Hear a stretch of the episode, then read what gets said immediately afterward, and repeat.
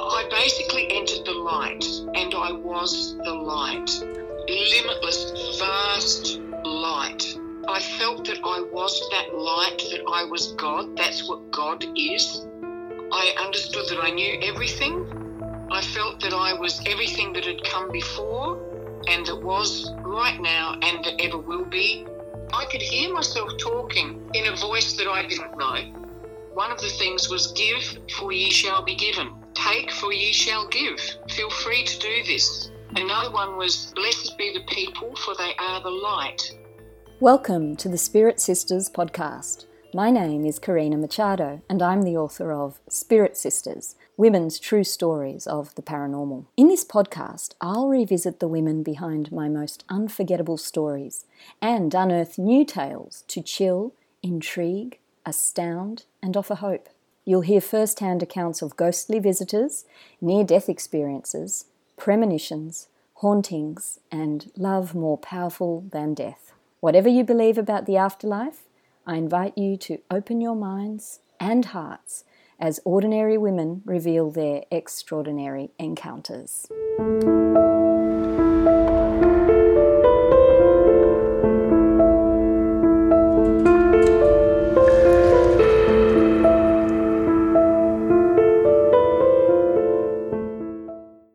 You're listening to Spirit Sisters. I'm your host, Karina Machado. As always, I'm so glad you've tuned in. I have a fascinating guest, yes, another one, to introduce you to today. Born Lynn Marie Uden in South Australia, my guest changed her name to the single name Ivania in 1995. There's quite a story behind that and behind the meaning of the name that we will get into during the course of our two part conversation. Now, Ivania has blazed a trail in so many areas of her life. A former police officer in South Australia, she went on to work for the United Nations in Vienna in the area of security and safety services, and later she became the first female sports reporter in Queensland. As she hit career highs, Ivania was also going from strength to strength in her sport, pistol shooting which culminated in her representing Australia at the 1992 Olympics in Barcelona, the only woman on the shooting team. But what should have been one of the joyous moments of her life was overshadowed by what happened when she returned from the Games. As Ivania puts it, her whole life caved in when she lost absolutely everything husband, possessions, cars, businesses, the lot then, on December 12 of that year, 1992, Ivania had a spiritual experience that transformed the course of her life. The effects of that unexpected gift was so staggering that nothing was ever the same again. The experience also led her to explore in depth various religions and spiritual traditions which honoured the yearning for God that she'd felt since the age of five.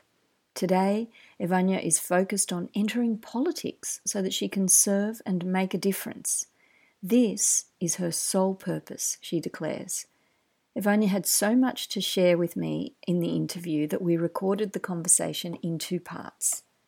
I'm so excited to present to you part one of my conversation with the inspiring and delightful Ivania. Please note that it wasn't possible to record in the format I usually use, so I hope you can forgive the less than perfect quality of the audio. My wish is that the content more than makes up for that. Enjoy the show. Welcome to Spirit Sisters, Ivania. Thank you, Karina. Goodness, we could spend a number of shows just merely talking about your fascinating life path, your many careers and accomplishments, and not least of which is as an Olympian shooter. But, Ivania, true to this show, we're going to focus on your spiritual life and how that has supported your life's journey, and eventually how it's informing this latest phase of your life, which is an, as an aspiring politician. Uh huh, yep. But let's begin, if we could, at a pivotal moment of your journey. And this is the spiritual or enlightenment experience that you had on, and it seems like an auspicious date, the 12th of the 12th in 1992. So, Ivania, if you could take us back to that moment and the challenging events that led to it, that, that would be great. Okay, when when I came back from Barcelona in 1992, um, before I went, I gave up a very good job, which was actually a CEO of the Firearms Safety Foundation. So I was doing a lot of lobbying and things like that. But because of the time I was away in Europe, um, I resigned and I went to Europe for three months and we did the Olympics. I came back and I hadn't won a medal, even though I'd finalled, which I was happy with. But what I didn't realise was during that time, my husband hadn't been working um, as much and had been spending a lot of my money.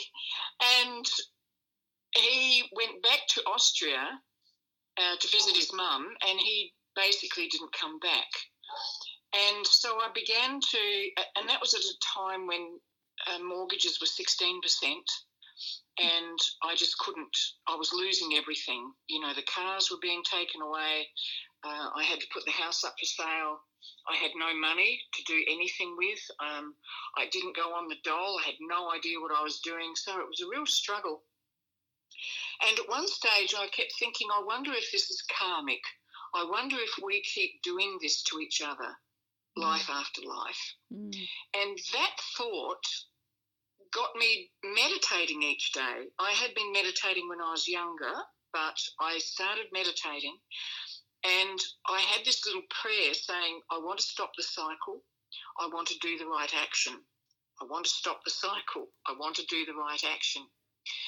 And I went to a past life regression therapist to see what I could find out from my past lives. And I went in and went under her hypnotic spell or whatever it was. And I wasn't allowed to see my past life. But what I did was, and it, it's really hard to put into words, Karina, because I basically entered the light and I was the light. This is like limitless, vast light. And I, I felt that I was that light, that I was God. That's what God is. And I I understood that I knew everything even though I knew I didn't know everything, I felt that I was everything that had come before and that was right now and that ever will be. I, I can't describe it. It was just this vast consciousness, I guess. That's fascinating, and, Ivania. And yeah. was it a sense that you immediately entered this dimension or this space, which, as you describe it, has so many parallels with the near death experience, which I'm sure we'll go into later. But was it immediate or, you know, t- talk yes, us through a little bit, yeah, how that actually unfolded? It was. Well, I mean, you know, the regression therapist, um, you know, I went down some stairs and through a door and through a golden mist, and all of a sudden I was the light. And I was talking to her as well. And I, I could hear myself talking in a voice that I didn't know. And I remember just my body was very uncomfortable. My head was at a really weird angle.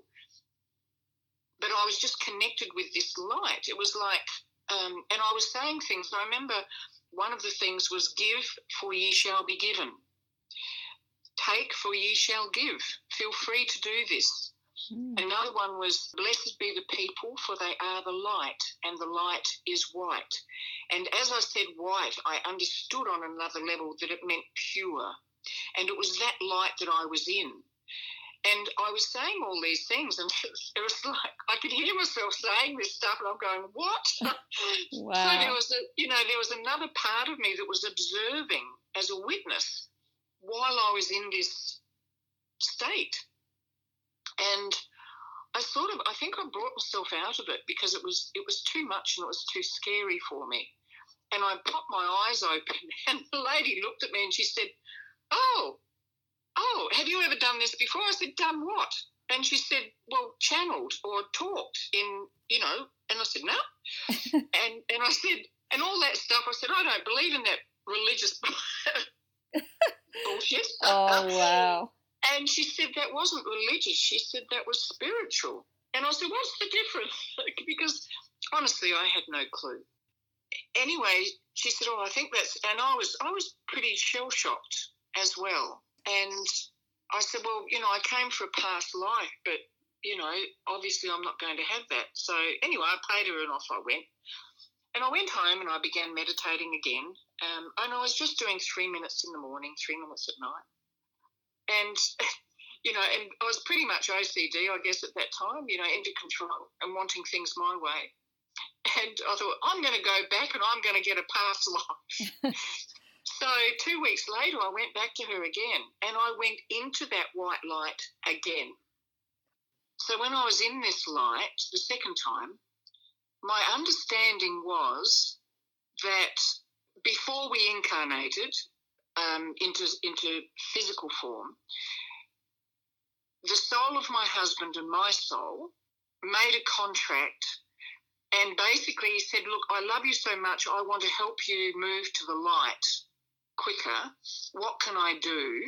And I said, Well, I seem to be stuck in, you know, my soul said I seem to be stuck in materialism and you know my possessions being who I am and you know it'd be really good if I could understand about that so his soul said okay well how about we meet and we do the circumstances so that you lose everything and that helps you and I said oh wonderful and then, you know, eventually we were incarnated, we met each other, we got married, and all of a sudden this all happened, and I'm going, what's going on here, you rotten mongrel? oh, wow. That is so interesting because, well, first of all, I think that anybody listening right now can relate to an experience of being in conflict with somebody in their life or that sense of quote unquote betrayal. But what you're illustrating is this fascinating sort of inverse perspective where we can you know we don't have the full picture here on our 3D reality and the person that we perhaps you know believe is is has wronged us is actually assisting us like that's quite yes. fascinating. Yeah. Yes, and and I must admit, you know, as I lost the house and the cars and and my identity really, because I was so wound up with everything that I had, who I was. You know, I didn't have a job at that time. I didn't have. I, I didn't even know how I was going to feed myself. Um, all of these things.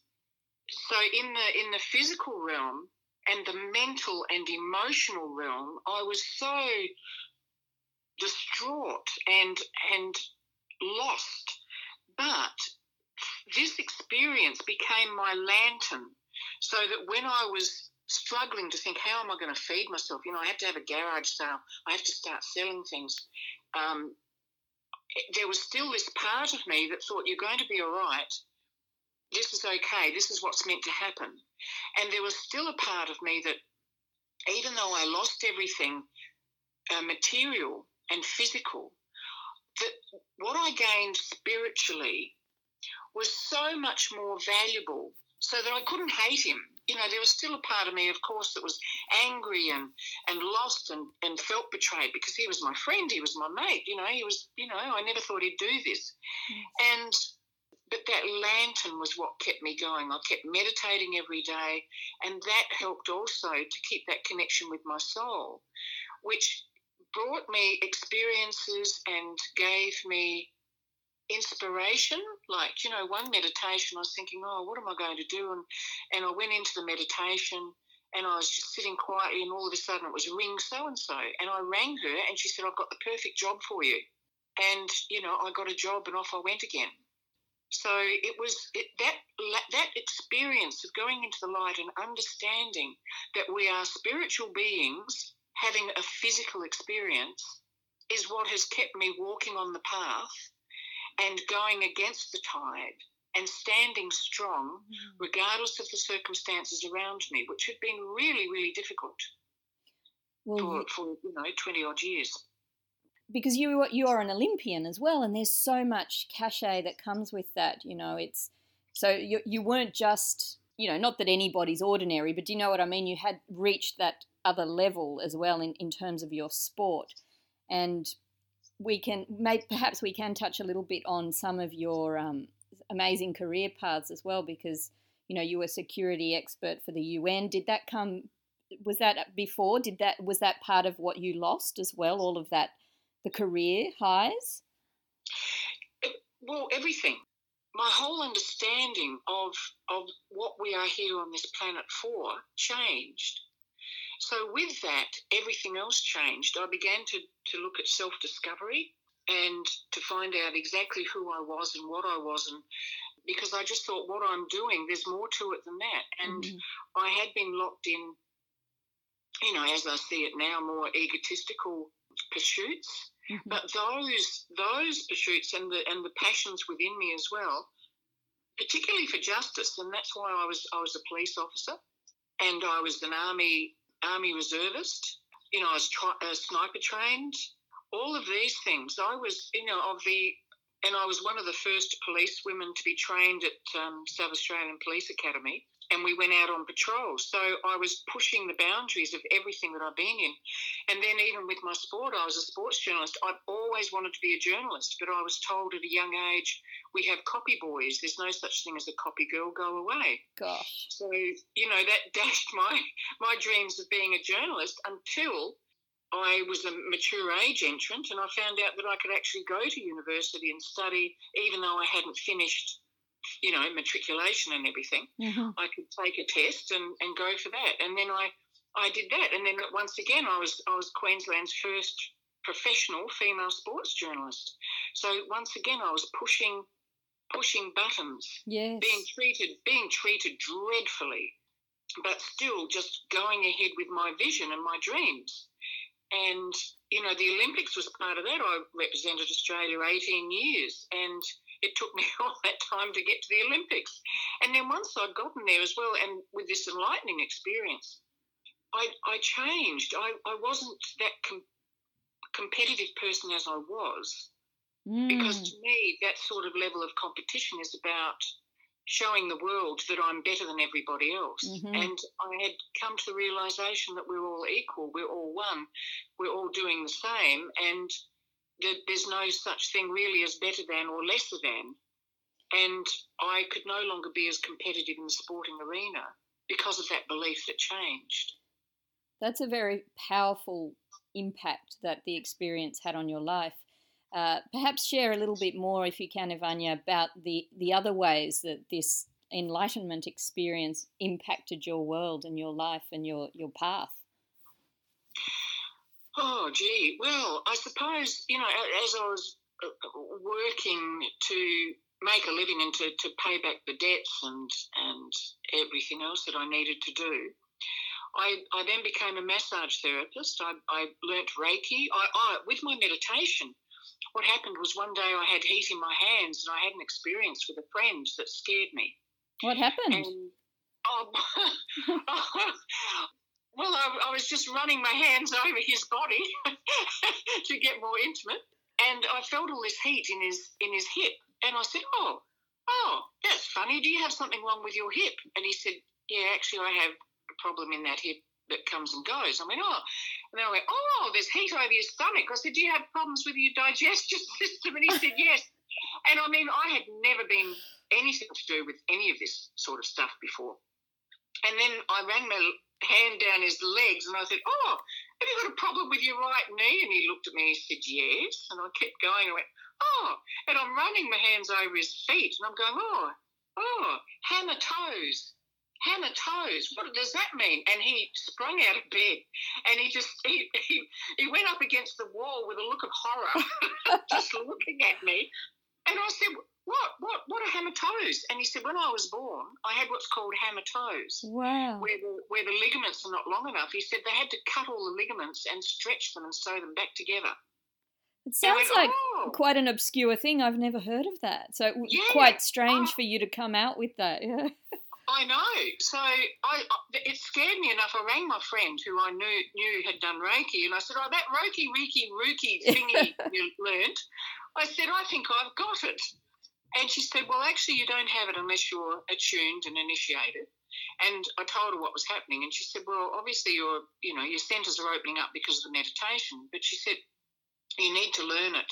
So I that weekend I, I spent the rest of my money, or my hard earned money that I had, I went and learnt Reiki. Yeah. And that gave me the framework to become a natural healer and to understand all that. And it was almost like as soon as I learnt it, I had people, you know, I was standing standing at um, I remember standing at Centrelink, or it was CES in those days, yep. and this person in front of me collapsed in a, and had a fit, epileptic fit. Well, I'd never seen one before.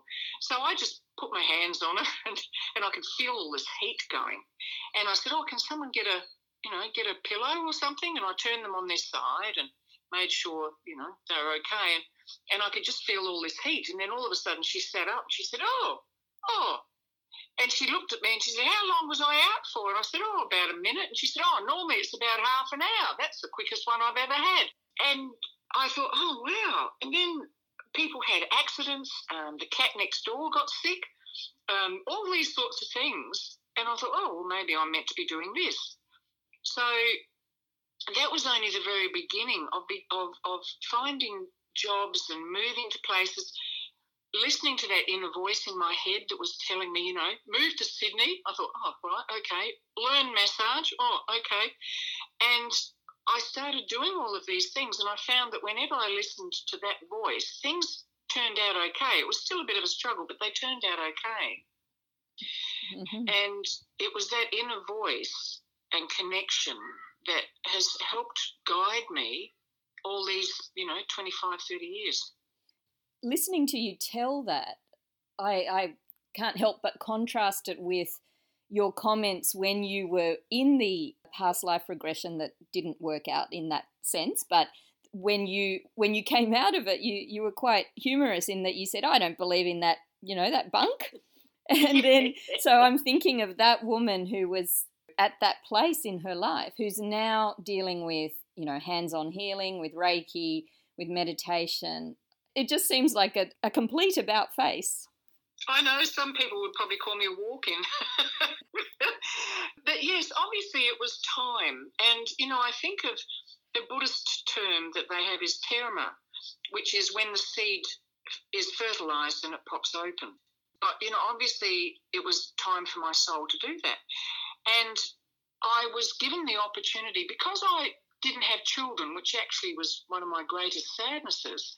Because I was single, I was able to travel and do things by myself and think about myself and try and feed myself, I, I, probably would have made different choices, I guess, if I'd had children. And if I'd had children, maybe my husband wouldn't have left me. It would have been a totally different life. But I was given the chance to go. I was a Sai Baba devotee for 12 months in Sydney. Okay. And when I was very young, I, I remembered, I, I just remembered one of the things when I was young, really young, all and I, I used to think all I want to do is wear a sari and sing to God. How old were you then? Oh, I don't know, about five or six, you know, and I used to, you know, that used to, every now and then I just think, oh, I'd love to wear a sari and sing to God. And in the quiet moments, and I got to do that as a Sai Baba devotee because I was, I was very much involved with the Indian community in Burwood and Strathfield. And we actually opened up a, a new Sai Baba place in Paddington where we did a lot lots of bhajans and singing, and we would go out to groups and teach them how to do bhajans and singing. For and anyone who um, doesn't know about Sai Baba, can you just give us the briefest overview about who he was? Uh, Sai Baba, okay, there was a Shirdi Sai Baba who was a very strong guru in India. And then there was another chap called Sai Baba who was little and had really short curly hair. And um, he became a guru, and a lot of people, millions of people, followed him. And I've certainly seen. I mean, I've got so many stories about miracles that I witnessed as a as a devotee for a while. He's now been a bit debunked. He was a naughty boy. I cannot, however, discount my experiences that I had during that time and am ever grateful for the teachings. Mm-hmm. And sometimes those teachings from gurus are about how not to be as well. You know, so it was a huge amount of teaching for me at the time. And, you know, I really had a wonderful time wearing my saris. Apparently, I wear them very elegantly. And, you know, I, I, and getting in, involved with the Indian community, which was wonderful and they're just fabulous people. I just really enjoyed that. And then I had an opportunity to do a lot of Buddhism as well. Um, and Buddhism is my go to for principles and um, as well as Christianity. And my spiritual life involved with my religious understanding, I guess, is very is very important to me in how I walk my life and walk as an example and not just talk it, but actually walk the talk. I had another example where I was for 12 months, I was actually in a spiritual temple. So we had a lot of guest speakers from overseas, really amazing people um, that have written books and, you know, been really held in high esteem. And that was really a wonderful time too. What sort of temple was that, uh, Ivania, and, and where was it? It was uh, the Eagle, Eagle Heights Spiritual Centre and there was a lady called Elizabeth who was the founder and the base of that. And it was a lot of spiritual stuff, you know, doing clairvoyance and um, channeling and um, healing and all sorts of things, you know. And there was a Native American healer, Grey Wolf, who came to Australia, and I connected with him. So we did, you know, things like healing drum making workshops, and he had um, uh, sweat lodges and you know all of this sort of stuff. So I was really given an opportunity to see and work with some really interesting people and from different cultures and, mm. and see what their beliefs were and actually see them in action. You know, I also had yes. a, an amazing healer who came to me when I was in Sydney, Jerry, and um, he taught me. He was an um, an Aboriginal healer, and he taught me a lot about crystals and um, all sorts of things too. And, you know, I saw interaction between him and Grey Wolf, and it was just unbelievable the day that they met and how they met. I mean, that's a whole new story as well. So I was given an opportunity to not only experience a lot of things and to see things in action, but to, to, to work out where on earth all of this sat mm. in the greater greater picture of things. Yeah, so it sounds like your your 1992 enlightenment experience opened the way to you sampling a number of spiritual paths and as you say your circumstances really allowed you to be able to immerse yourself in these various traditions and really experience them which is not something that many of us probably would have a chance to, to do. I don't know if you're at the end of that exploration or not Ivania, but what would you say you drew from that? Like what what essence or what really stayed with you as the most profound teaching for you personally, if, if we could distill it to that? The common thread of love and vibration. Everything is vibration. And, you know, being, you know, I still teach Reiki. I'm a traditional Reiki Jinkei Do teacher, um, which has discipline and exercises and all sorts of things as well. And, you know, the whole thing is about vibration all the atoms are just vibrating and they create things. We create things with our thought. And I know that we are really powerful beings and we keep giving our power away. And it's really difficult to be in this physical plane because it is dense. And I think the longer we're in it, we do have chance to be more tempted with it. Keep connecting, keep meditating, keep understanding that our soul knows what we're meant to be doing and to trust. I, you know, let go, let God, and trust that there is a big plan happening of which I'm only a small part blundering along in it. And but I'm willing. I'm willing to learn each day. I'm willing to keep myself open to experiences, and I really want to love as I am loved, and that's it. So, when you say to love as you are loved, tell us about that kind of love and how, how does it differ from the kind of love that most of us might know here on the earth plane? Oh, good question. I think, you know, love, we use the word love and it has so many different layers. And I think a lot of it is conditional love and love with strings and emotional love and where I went is beyond words, Karina. I can't understand. I, I can't. I, I I can't describe it. And even now, feeling what I felt at that time is um, I haven't been able to get to that stage again. It was like I wasn't looking for it, but I was given it. And now that I'm looking for it, I can't find it. yes you know, because it was so vast and so limitless. But I do on on my in my spiritual level, I understand without words that that that place is where we have come from and where we go to. And and I felt too at the time that our sole purpose of being on this planet is walking in physical form and bringing in physical form the the condition of love in spirit. And that's everyone is trying to do that. And, and there are so many different ways to, to do it. That's why we have so many different people walking this planet. Because everyone is trying to find their way back to that. That's really powerful, Ivania, and that really resonates with me, and I'm sure with a lot of our audience. What you're saying, that's really, really powerful, and especially all the different ways that we can or we try to to find our way home and to mm. express that kind of love. And, you know, I'm thinking about my podcasting, my writing, like th- those are ways that I, I navigate. And yes. each of us has that creative spark. And, you know, we'll talk more later about your political journey at the moment, your aspirations. That seems to me like a way that you're potentially trying to express and find your way back to that love. Would that be accurate to say as well?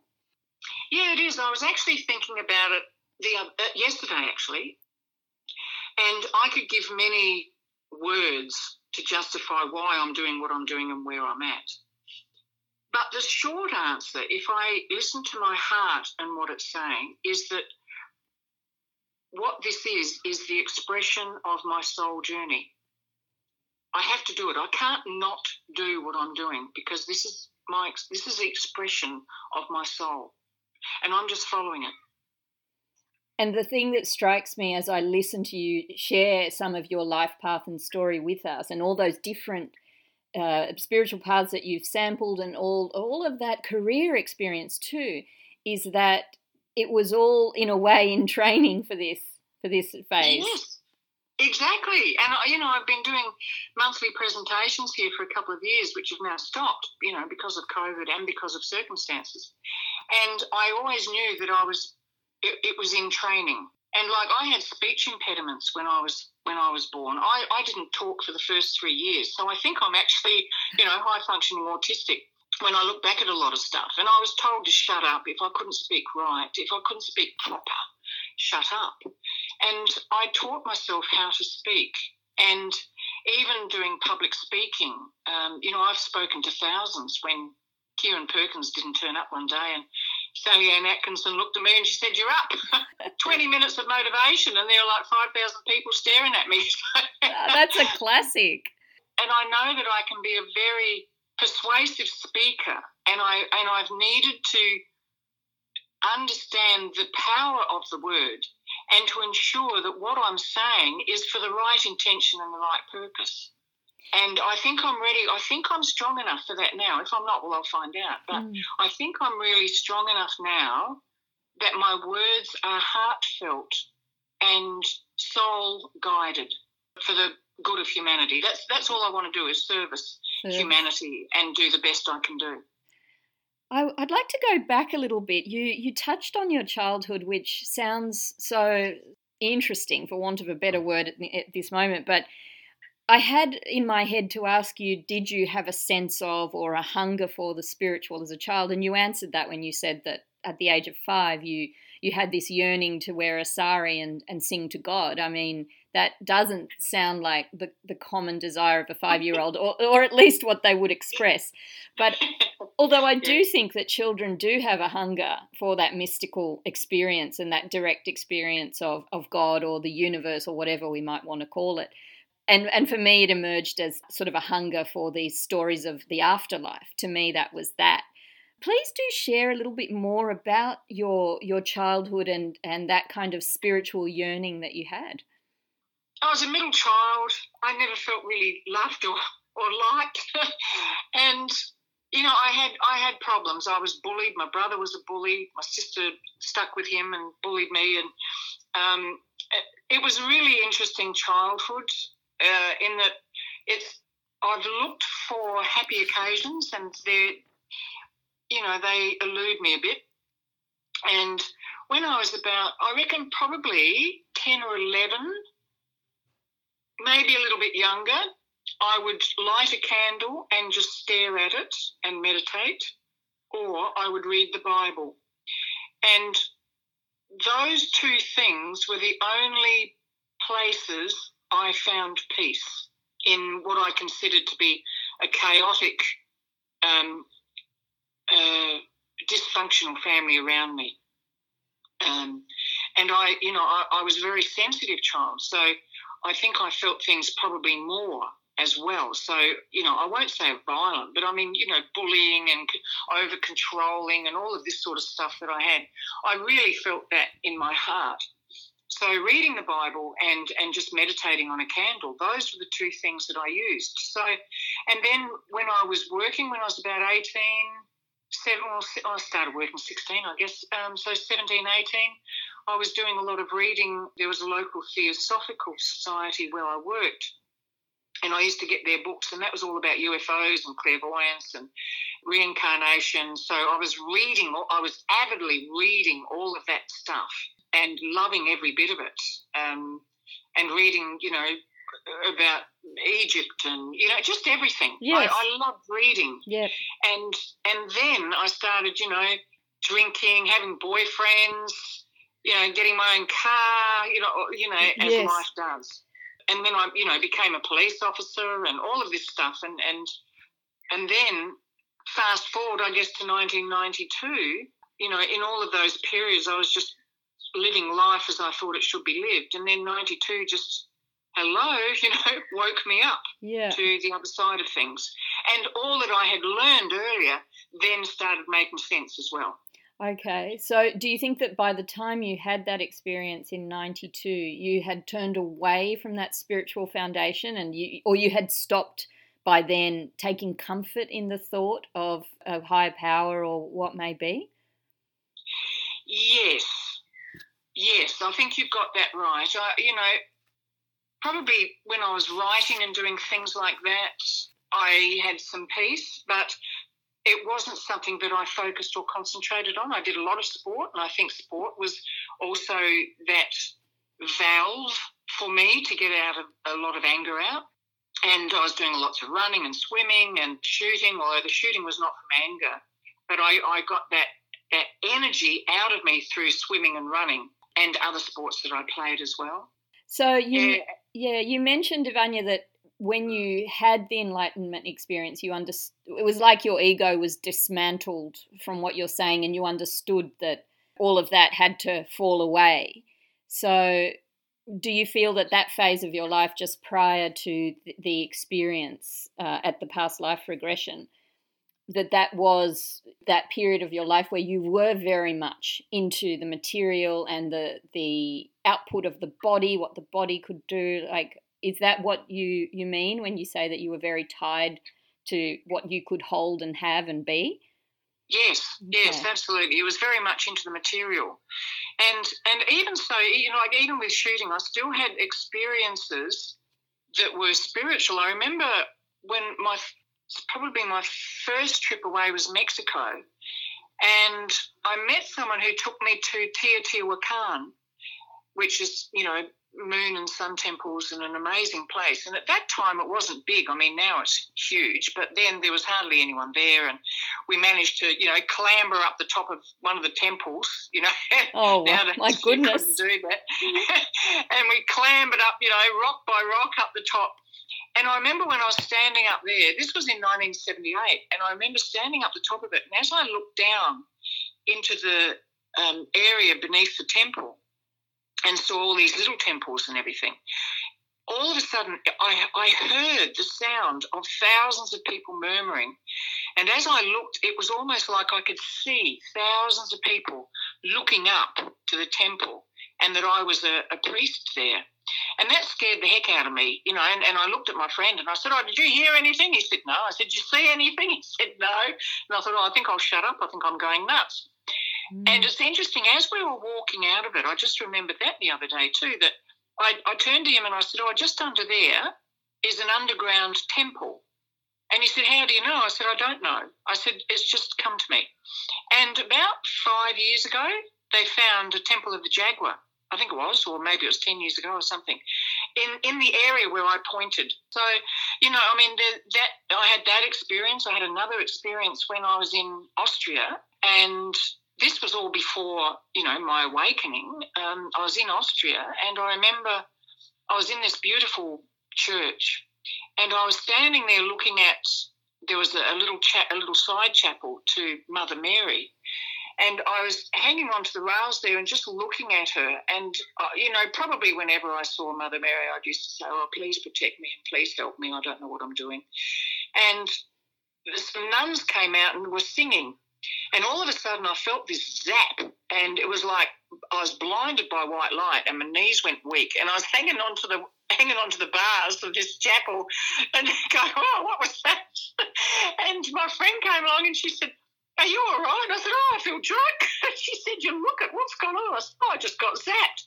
And she said, "What do you mean?" I said, "I have no idea." I said, "I just got zapped." I said, "You know, is, is there lightning happening?" Maybe I was hanging on to lightning rods. I don't know.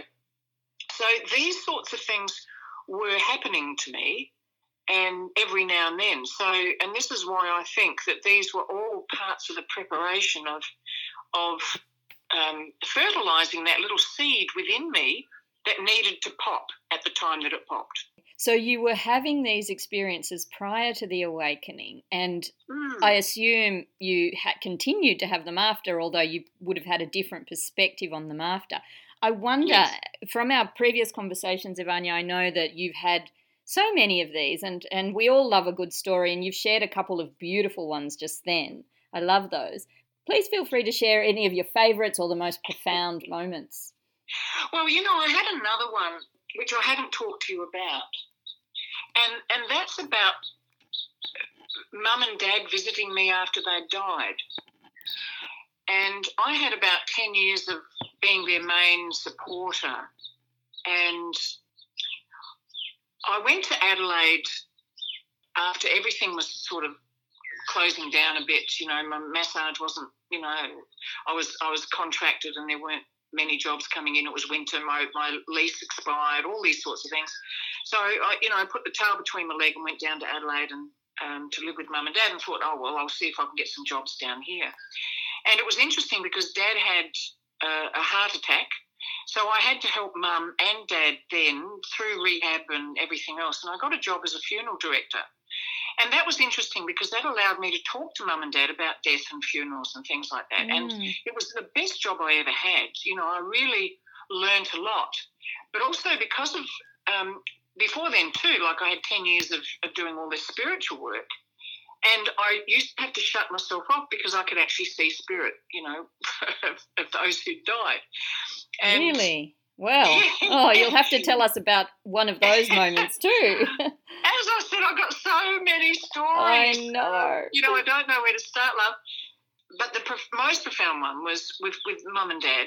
And uh, we always had a difficult relationship. I, I was, I was not as they wanted me to be. And I was, you know, mum said one day, Oh, you, you've always walked to the beat of a different drummer. I have no idea who you are or what you're about. Mm-hmm. And they didn't try to understand me either. They just kept pushing me to try and be in the box that they'd put me in and that they wanted me to be in. And after they died, dad, dad, died first, and then mum had about 15 months by herself, which was wonderful because dad always was the limelight. So she got her chance to be in the light and everyone fussing over her, which was great. Mm-hmm. But after she died, um, I took her ashes down to Adelaide and I was going to take them over to Elliston where she was born because she used to say, Oh, I'd love to be buried with mum and dad, but you know, their plot has been taken up. We got letters saying, you know, the the leases were all up on this particular one. I don't know what happened to them. So my cousin picked me up at the airport and he said, "Are you sure you want to go to Elliston?" He said, "I've been there. It's awful. There's nothing there." And I said, "Well, Mum wanted to be with her parents, but you know their plot has been taken back and there's nothing there." And he said, "No, no, no." He said, "They're actually there." Oh. Um, because because Mum's little brother, who she loved, died in 1942 or something, they had a 99 year lease. So um, he was put in there first on a 99 year lease, and then grandma and grandpa were popped in there. So the lease was still there, and they were still there in the old part of the cemetery. And I said, "Oh, okay. Well, I'll let's I'll, I'll make all the inquiries and see if we can pop her in there." And the next morning, I went to a friend, and I'd I'd forgotten that she used to do mediumship and clairvoyancy. And anyway, we're sitting there having a cup of tea, and she said, "Oh my goodness!" She said, "Your mum and dad have just popped up behind you." And I said, "Oh, have they?" and she said, "Yes. Would you like me to give you their message?" And I said, Yeah, go for it. Mm. and she said, They want to thank you for all the years that you helped them and looked after them and protected them. And they didn't appreciate it then, but they are so thankful now. Also, they wanted to say how sorry they were that they never tried to understand you, and they understand now that you are like an earth mother, and they give their blessings for everything that you do and to thank you. And I just burst into tears because they'd never ever said anything like that to me in in life. I'd never felt that they, you know, loved me or liked me or, you know, understood how much I was helping them or anything else. I just did it. You know, and I learnt so much in, in, in doing that. I, I became so compassionate and loving as well, which I'm so thankful for. Mm. But it was it, it was like it really it impacted me and, and, and gave me huge closure about all the anger and animosity I was holding about some of the things that had happened to me as a child. And, you know, it was like, wow. And that that to me was was very profound, Karina. That that was just wonderful. Oh, just so powerful. And thank you so for sharing that so beautifully and so authentically. You really transported us there and it illustrates that story illustrates the supreme power the healing power of these experiences how in a moment you know of this otherworldly contact so many sadnesses from a lifetime can begin to to be healed. You know it's yes. extraordinary. Yes yeah. And I, I, I do feel, you know, so blessed, Karina, because I've had so many of these experiences that have helped me understand on a totally different level about humanity and life.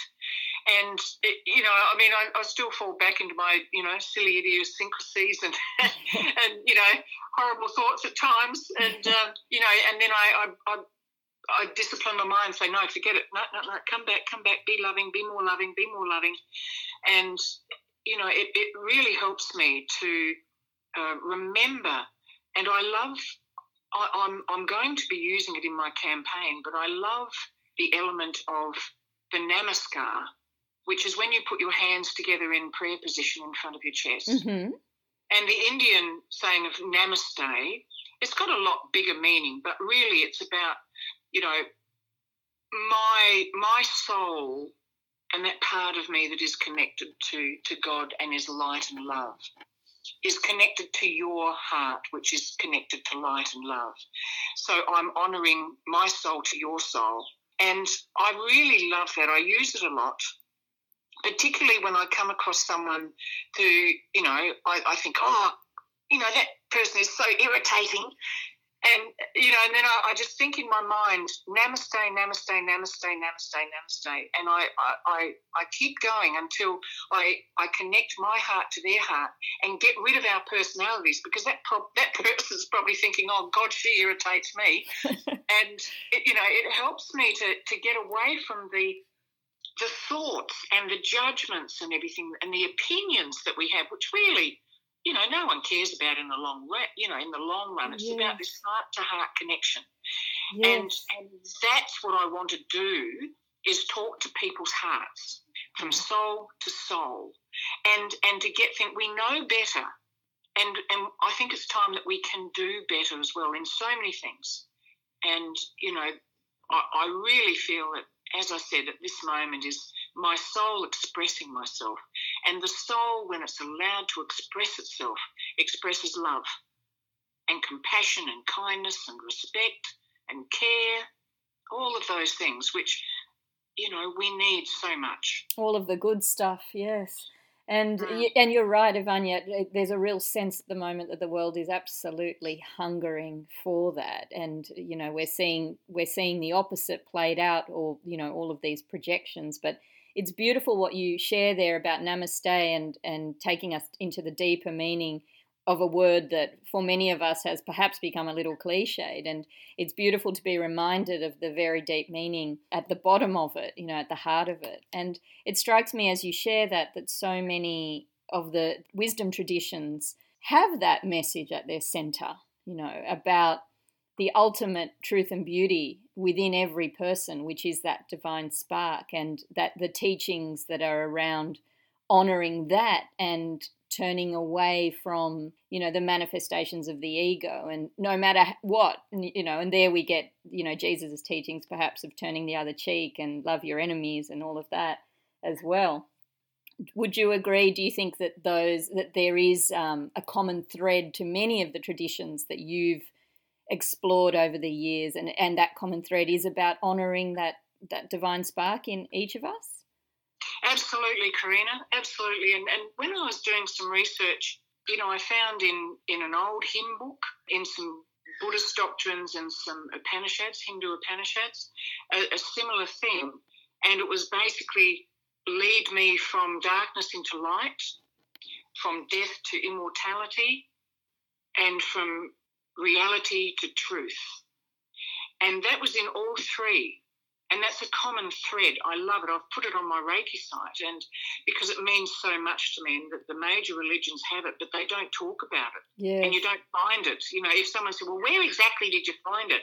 I wouldn't have a clue. Yes. I just know that at the time I was singing a bhajan that had that in it, and not long after, I found I was on retreat in a Buddhist place, and I found it in a book that I just pulled off the shelf.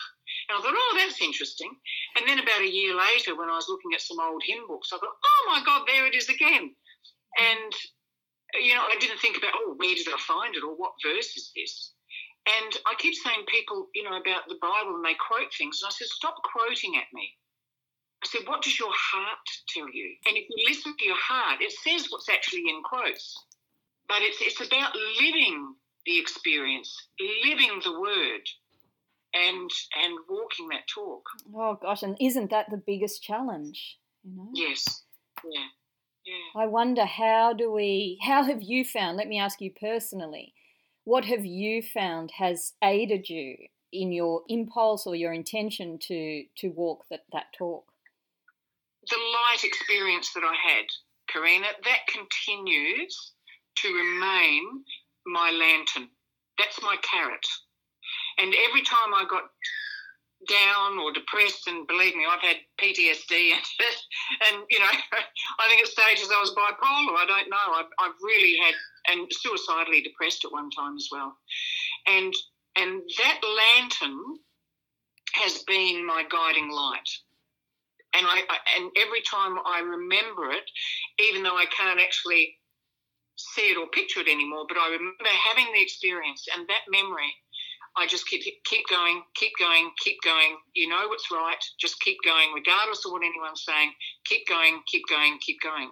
And and that experience you you came on it a little bit with the Kuan Yin, was yes. the meditation that I got was you know because I've always felt that I've been going against the tide for so long and standing up for my truth um, against people who don't necessarily find the strength to do that.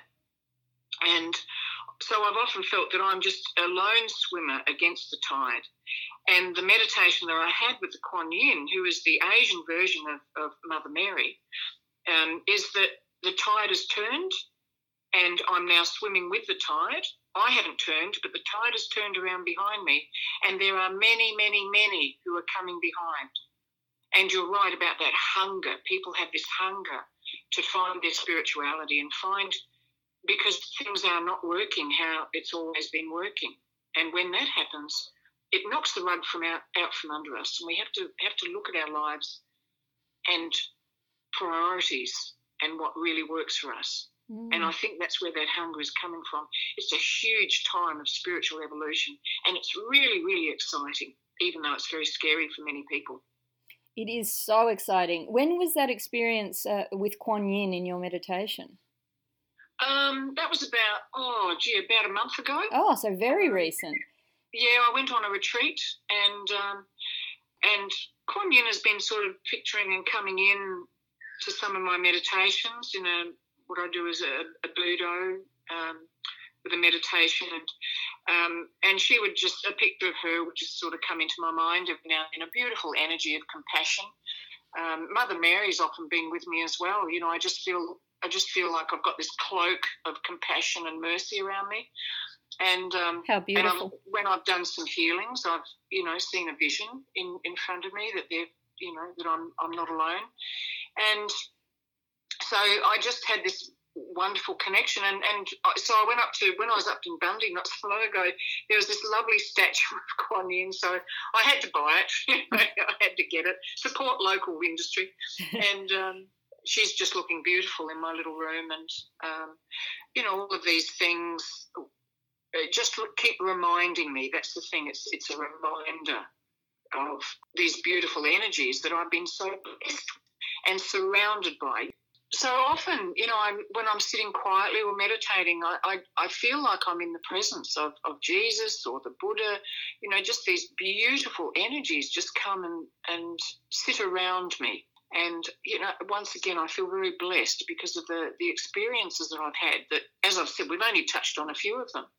Um, but I really feel that they have been behind me because I, I also pray and I, I get everything I pray for you know, that could be another another session in itself as well. to discuss prayer, I agree. Yeah. Well, I always get what I pray for. I just have to be careful what I pray for.